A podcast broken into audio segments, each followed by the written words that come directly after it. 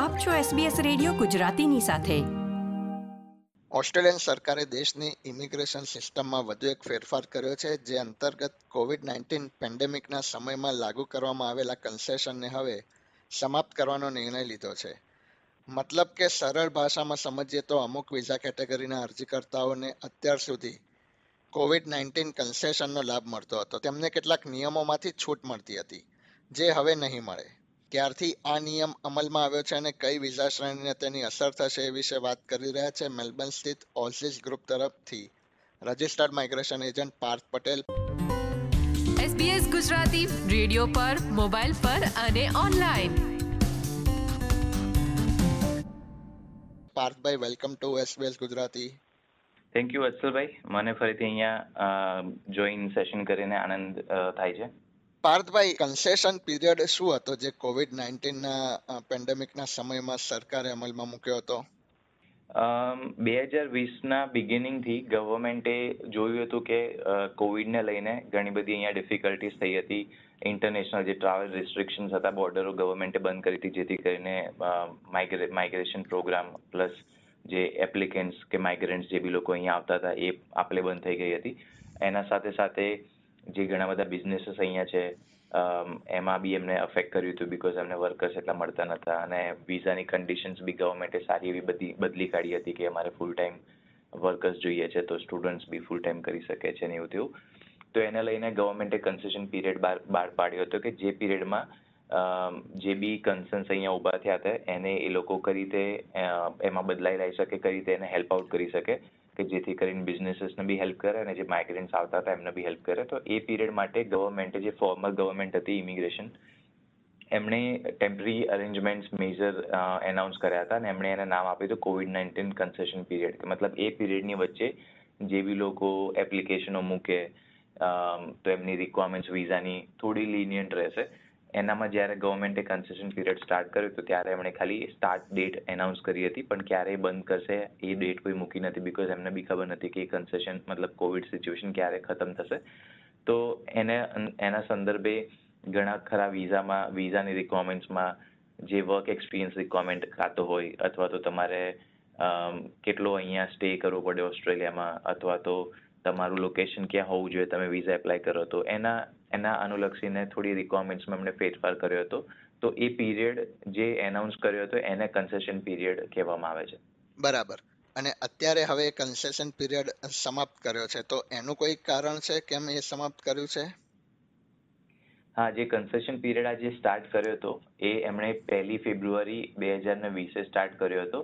એ પચીસમી November બે હજાર ત્રેવીસે એમણે બંધ કર્યો છે. અને બંધ કરવાનું મેઇન રીઝન એ છે કે એમણે કીધું કે જે કોવિડ નાઇન્ટીનના જે બી ઇન્ટરનેશનલ ટ્રાવેલ રિસ્ટ્રિક્શન્સ હતા બોર્ડર બંધ હતી, એ બધી લિફ્ટ કરી લીધી હતી. એના સિવાય જે તમારે વેક્સિનેશનનું સ્ટેટસ આપવું પડે કે તમે કન્ટ્રી એન્ટર કરો છો, તો તમે કોવિડ નાઇન્ટીનની વેક્સિન લીધી છે. અથવા તો તમે જો કન્ટ્રીમાં આવતા હોય તો તમારે એક્ઝમ્પશન પહેલા મિનિસ્ટર જોડેથી એપ્રૂવ કરવા પડે કે તમારે કેમ ઓસ્ટ્રેલિયામાં આવવાની જરૂર છે. ઇવન તો બોર્ડર બોર્ડર બંધ છે. એ એ બધા રિસ્ટ્રિક્શન્સ એ બધા ગવર્મેન્ટે વિડ્રો કરી લીધા હતા બીકોઝ હવે કોવિડ વેક્સિનેશન સારા એવા સ્ટેજે પહોંચી ગયું હતું અને કેસીસ જે રિપોર્ટ થતા હતા એ બી સારા એવા ડાઉન થઈ ગયા છે.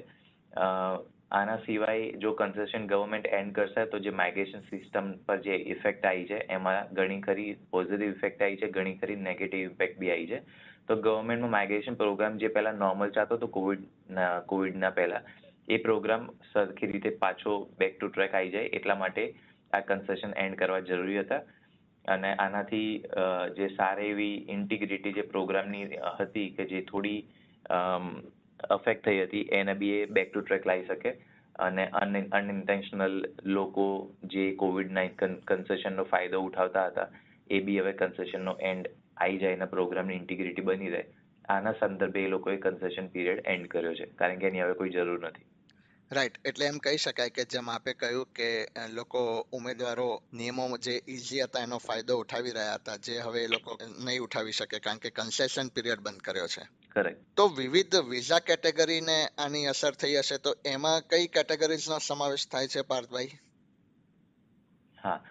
જે કોવિડ નાઇન્ટીન કન્સેશન હતા એ સારા એવા ટાઈમથી ચાલતા હતા. જેમ આપણે વાત થઈ ફેબ્રુઆરી બે હજાર વીસથી ચાલતા હતા તો એમાં ઘણા એવા કન્સેશન હતા કે જે એમને લાગ્યું કે જે બંધ કરી દેવા જોઈએ તો થોડા ઘણા કન્સેશન એમણે પહેલાં બી બંધ કરી દીધા હતા.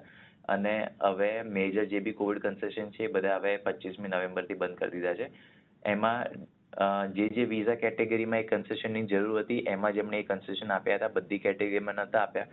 પણ ઉપરથી વાત કરું તો ઉપર ઉપરથી જો વાત કરું તો જે એમ્પ્લોયર સ્પોન્સર્ડ વિઝા હતા one eight six ENS visa કહેવાય એમ્પ્લોયર નોમિનેશન સ્કીમ અને વન એટ સેવન વિઝા હતા, એને કહેવાય RSMS regional sponsored migration scheme એ બે વિઝામાં જે ટીઆરટી સ્ટ્રીમ આવે છે ટ્રાન્ઝિશન રેસિડેન્ટ સ્ટ્રીમ તો એ સ્ટ્રીમ માટે જે ચેન્જીસ એમને અફેક્ટ મતલબ એનાઉન્સ કર્યા હતા એ એ કેટેગરીમાં એપ્લિકેબલ થાય છે. બીજી કેટેગરી હતી એટ એટ સેવન વિઝા એને સ્કિલ્ડ રિજનલ વિઝા કહેવાય છે, કે જે તમે રિજનલ એરિયામાં ફોર એટ નાઇન વિઝા એ કરતા બીજા સબ ક્લાસ એના પર તમે હોય અને વર્ક રિક્વાયરમેન્ટ અથવા તો સ્ટે રિક્વાયરમેન્ટ મીટ કરો તો તમને પીઆર મળે. એના સિવાય ફેમિલી વિઝાસમાં આવે તમારા partner visa parent visa child visa તો એમાં થોડા ઘણા ફેરફાર કર્યા હતા. બિઝનેસ વિઝા કેટેગરી છે કે જેમાં તમે અહીંયા આવીને બિઝનેસ કરો અને પછી પર્મનન્ટ રેસિડેન્સી લો, એમાં થોડા ચેન્જીસ હતા. અને એના સિવાય ટેમ્પરરી ગ્રેજ્યુએટ વિઝા હતા ફોર એટ ફાઇવ કે જે સ્ટુડન્ટ્સ અહીંયા બે વર્ષની સ્ટડી કરે એક્સેપ્ટેબલ સ્ટડી જે હોય તો એના પછી એ લોકો વર્ક વિઝા અઢાર મહિનાથી લઈને અત્યારે તો સારા એવા સાત એક વર્ષ આઠ એક વર્ષ સુધી તમે વિઝા એને એક્સટેન્ડ કરી શકો છો. એ વિઝા સ્ટડી કરો એના પછી વિઝા લાગે ફોર એટ ફાઈવ વિઝા એમાં થોડા ઘણા ચેન્જીસ કર્યા હતા. આના સિવાય બી બીજા કોવિડ કન્સેશન આપ્યા હતા. ગવર્મેન્ટે for example eight hundred and seventy temporary parent visa છે. એમાં એમને ચેન્જીસ એનાઉન્સ મતલબ કન્સેશન પીરિયડ એનાઉન્સ કર્યો હતો. પણ એ કન્સેશન એમણે થોડા ટાઈમ પહેલા જ બંધ કરી દીધા હતા. એટલે એ બધા એપ્લિકેબલ નથી થતા પણ આ પચીસમી તારીખે જે બંધ થયા એમાં આટલા વિઝાનો સમાવેશ થાય છે. બરાબર. એટલે તમે વિવિધ વિઝા કેટેગરી જે અફેક્ટ થશે એનું લિસ્ટ આપે અમને જણાવ્યું. પણ એને એક્ઝામ્પલ આપીને જણાવી શકશો કે કયા પોઈન્ટ્સ અને કયા ફેરફારો એમાં લાગુ કરવામાં આવ્યા છે? હા શ્યોર જેમ કે વન એટ સિક્સ અને વન એટ સેવન જે એમ્પ્લોયર સ્પોન્સર્ડ વિઝા છે એમાં ટેમ્પરરી ટેમ્પરરી રેસિડેન્ટ સ્ટ્રીમ જે ટીઆરટી સ્ટ્રીમ કહેવાય એમાં એમણે ફેરફાર કર્યા હતા જે ડાયરેક્ટ એન્ટ્રી અલગથી એક બીજી સ્ટ્રીમ આવે છે એમાં કોઈ ચેન્જીસ નહોતા. પણ જો ટીઆરટી ની આપણે વાત કરીએ સ્ટ્રીમની તો એમાં એવું હોય કે તમારે આના પહેલાના વિઝા આવે ફોર એટ ટુ વિઝા તો એ વિઝા પર તમારે એમ્પ્લોય જોડે થોડો ટાઈમ કામ કરવાનું, પછી તમે પરમનન્ટ રેસિડેન્સી મૂકી શકો. તો એક ચેન્જીસ ગવર્મેન્ટે હમણાં હાલમાં જ ઇમ્પ્લિમેન્ટ કર્યો છે પચીસમી પચીસમી નવેમ્બરે, કે તમારે ફોર ટુ વિઝા જે એમ્પ્લોયર સ્પોન્સર્ડ ટેમ્પરરી વિઝા છે, એના પર તમારે ત્રણ વર્ષ કામ કરવાનું. પછી તમે પીઆર એપ્લાય કરી શકો, એ પહેલા રૂલ હતો. વન એટ સિક્સ એપ્લાય કરી શકો વન એટ સેવન એપ્લાય કરી શકો. એના બદલે હવે ગવર્મેન્ટે એને રિડ્યુસ કરીને બે વર્ષની રિક્વાયરમેન્ટ એક તો ચાલુ કરી છે. બીજું છે કે જે કોવિડના પીરિયડમાં જે ફોરેટો વિઝા ધારકો હતા, હોલ્ડર હતા, કે જે કોવિડને લઈને બિઝનેસ શટડાઉન થયા હોય ટેમ્પરેલી અને જેથી કરીને લોકો કામ બિઝનેસમાં નહોતા કરી શક્યા, તો એમને જે વર્ક એક્સપિરિયન્સ રિક્વાયરમેન્ટ હતી કે ત્રણ વર્ષ કામ કરવાનું કે બે વર્ષ કામ કરવાનું, તો એમાં ગવર્મેન્ટે થોડું લિનિયન્સી રાખી હતી કે, ઓકે, તમારો બિઝનેસ બંધ થયો હોય અને એ તમારા હાથમાં નહોતો જેથી કરીને તમે થોડું પીરિયડ ઓછું કરશો કામ તો બી અમે એને કન્સિડર કરશું ફોર એક્ઝામ્પલ અથવા તો કોવિડના રિલેટેડ એજના કન્સેશન આપ્યા હતા કે જે હાઈ ઇન્કમ અર્નિંગ એપ્લિકેન્ટ હોય ત્રીસ મિનિટ કરીને એક સેલરી ઇન્કમ કહેવાય કે જે હાઈ હાઈ ઇન્કમ અર્ન કરતા હોય તેમને એજના કન્સેશન આપ્યા હતા કે તમારી એજ ફોર્ટી ફાઈવ પ્લસ બી થઈ ગયું હોય તો તો બી તમને પીઆર ઓપ્શન્સ અમે આપશું. એટલે ત્રણ વસ્તુ, ત્રણ વર્ષના વર્ક એક્સપિરિયન્સની બદલે હવે બે જ વર્ષ જોઈશે. અને જેમાં ત્રણ વર્ષની રિક્વાયરમેન્ટ હતી, એમાં બી તમે જો બિઝનેસ કોક ક્લોઝ હતો ને થોડું ઘણું ઓછું બી કામ કર્યું એના લીધે એ બી પીરિયડ તમારો ગણાય છે અને એજનું જે કન્સેશન હતું એ તમને નીકળી જશે. બીજી કેટેગરી એટ એટ સેવન છે, જે સ્કિલ રિજનલ વિઝાની આપણે વાત કરી. તો એમાં બે કન્સેશન ત્રણ કન્સેશન હતા.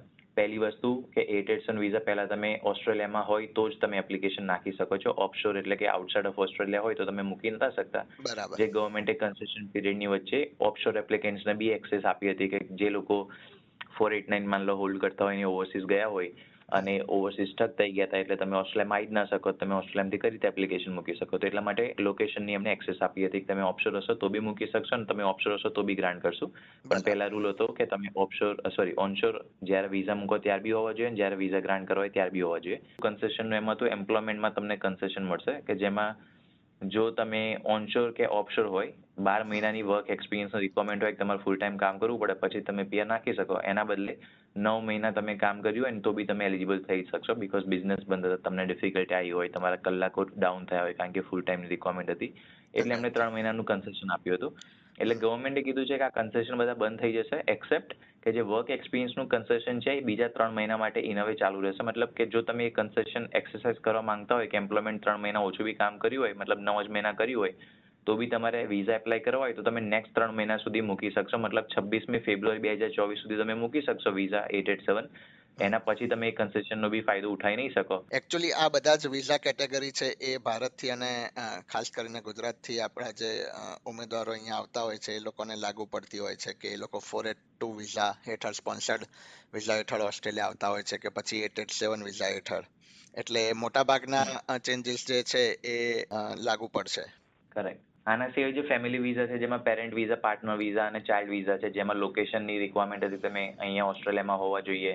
કે તમે ઓવરસીઝ હોવા જોઈએ. તો એમાં ગવર્મેન્ટે કીધું હતું કે જે ઓફશોર હોય અને આવી ના શકતા હોય તો એમના વિઝા જો ઓનશોર હોય તો જ ગ્રાન્ટ થવા જોઈએ. તો બી ઓફશોરમાં ગ્રાન્ટ કરશું અને જે ઓનશોરની રિક્વાયરમેન્ટ હોય તો એમાં ઓફશોર બી હશે તો બી ગ્રાન્ટ કરશું ઇરિસ્પેક્ટિવ તો એ કન્સેશન એક ગ્રાન્ટ કરવામાં આવ્યું હતું.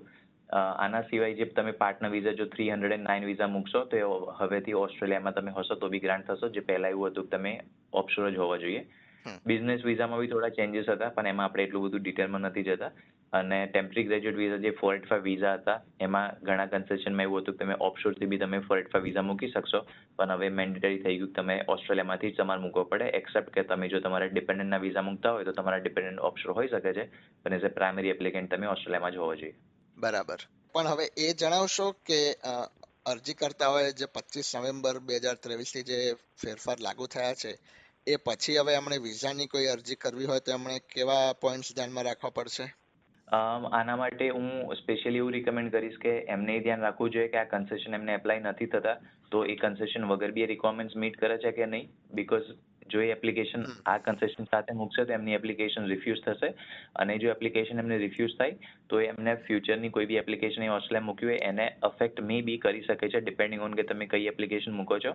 એટલે એવું ના સમજતા કે તમારા ફ્રેન્ડના વિઝા મુકાયા છે એવી રીતે અથવા તો એમના વિઝા આવ્યા છે પાસ્ટમાં એટલે તમારા બી વિઝા સેમ સિચ્યુએશનમાં કે સેમ રીતે આવી શકે છે. એટલે એકવાર તમે રજિસ્ટર માઇગ્રેશન એજન્ટને તમે કન્સલ્ટ કરી શકો છો કે જે તમને તમારી સિચ્યુએશન સ્પેસિફિક એડવાઇસ કરી શકે કે તમારે એક્સટેન્શન અથવા તો કોઈ વિઝા મૂકવા હોય તો તમે એ વિઝા રિકોર્ડ મીટ કરો છો અને એ વિઝા મૂકવા જોઈએ. બરાબર છે એટલે કે દરેક ઉમેદવારની કન્ડિશન્સ અને વિઝાની જે કન્ડિશન્સ હોય એ અલગ અલગ હોઈ શકે છે. હા કરેક્ટ પાર્થભાઈ, આજે તમે સમય ફાળવ્યો અને એસબીએસ ગુજરાતી સાથે જોડાયા અને જે કન્સેશન લાગુ થયા હતા કોવિડ નાઇન્ટીન પેન્ડેમિક દરમિયાન, એ હવે સરકારે બંધ કરવાનો નિર્ણય લીધો. એમાં તમે દરેક વિઝા કેટેગરી માટે વિસ્તારથી માહિતી આપી, એ બદલ હું વત્સલ પટેલ તમારો આભાર વ્યક્ત કરું છું. થેન્ક યુ મને બી આપણા ભાઈબંધુ બહેન- બહેનોને હેલ્પ કરવામાં બહુ જ ખૂબ ખૂબ આનંદ થાય છે. મને તમે આ પ્લેટફોર્મ આપ્યું એના માટે બી તમને ખૂબ ખૂબ આભાર. આ પ્રકારની વધુ માહિતી મેળવવા માંગો છો? અમને સાંભળી શકશો Apple podcast Google podcast Spotify કે જ્યાં પણ તમે તમારા પોડકાસ્ટ મેળવતા હોવ.